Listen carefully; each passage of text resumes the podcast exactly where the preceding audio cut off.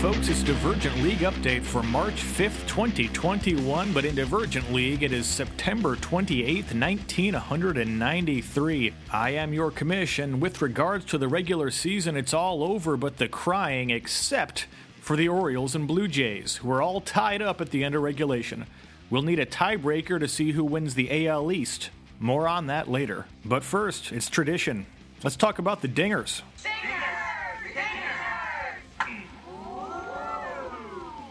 We've got our home run king for 1993, and he is the big hurt.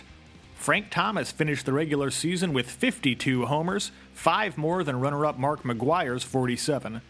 Also in the running were Fred McGriff, the crime dog had 43, Barry Bonds had 38, and Mo Vaughn had 36 for the Red Sox. Thomas also led the Bigs in ribbies this season with a total of 136. White Sox teammate Tim Raines came in second place with 124. Both guys are top of the charts for MVP honors in the AL, with McGwire and Bonds leading the NL MVP race. Sticking with the batting stats, Wade Boggs will end this season with our highest batting average at a strong 365, with Yankees teammate Kirby Puckett coming in on his heels at 343. Puckett also led the league in hits with 224. Over in the NL, the Phillies' John Kruk took the crown with a 328 average, edging out rookie Mike Piazza's 323.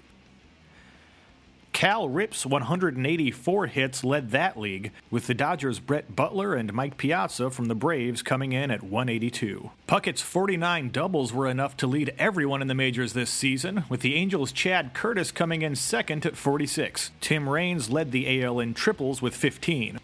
Over on the NL side, the Expos' Marquis Grissom led the NL in both doubles and triples, with 44 and 16 respectively. Continuing with our theme of White Sox dominance, the Big Hurt and Rock Raines led the league in runs too, with 119 for Thomas and 106 for Raines. Lenny Dykstra and Barry Bonds led the NL with 115 and 109. Those Angels, Curtis and Polonia, won out in the stolen base category, with Blue Jay Rickey Henderson coming in third with a nice 44. Nails took the NL crown for the Phillies, and Grissom came in third over there with 37. Bonds and Thomas were both walked over 100 times this season and led their respective leagues. Switching over to the pitchers, and surprise, it's more White Sox, with Jack McDowell leading the AL and Orel Hershiser leading the NL in wins with 18 apiece. As for the closers, Atlanta's Greg McMichael has 56 saves, and Philadelphia's David West, along with the Expos' John Wetteland, also passed 50 saves this season. Gregg Olson led the AL with 51 for the Orioles, and Roberto Hernandez came in second with 47. In the earned run average category, Andy Benes finished with a 1.9 ERA, leading John Smoltz 1.92 and Bret Saberhagen's 1.93. In the AL, the Texas Rangers' Kevin Brown finished the season with a 1.97 to lead that league, just a few points ahead of Jack McDowell and Mike Mussina. Chuck Finley threw nine shutouts for the Angels, three more than second place White Sox Alex Fernandez. Bret Saberhagen and John Smoltz led the NL with six and five. Steve right.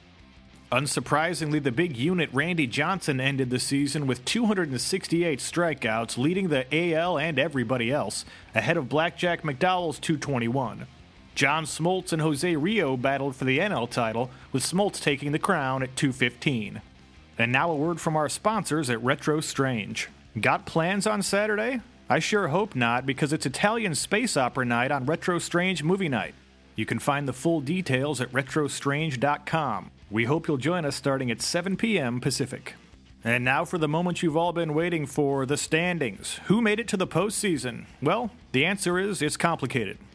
The Blue Jays and Orioles ended the regular season with identical 88 and 74 records in the AL East. That means they'll face a one game playoff tonight for all the marbles. The Yankees ended the season at 79 and 83 and did not qualify for the postseason despite a strong finish.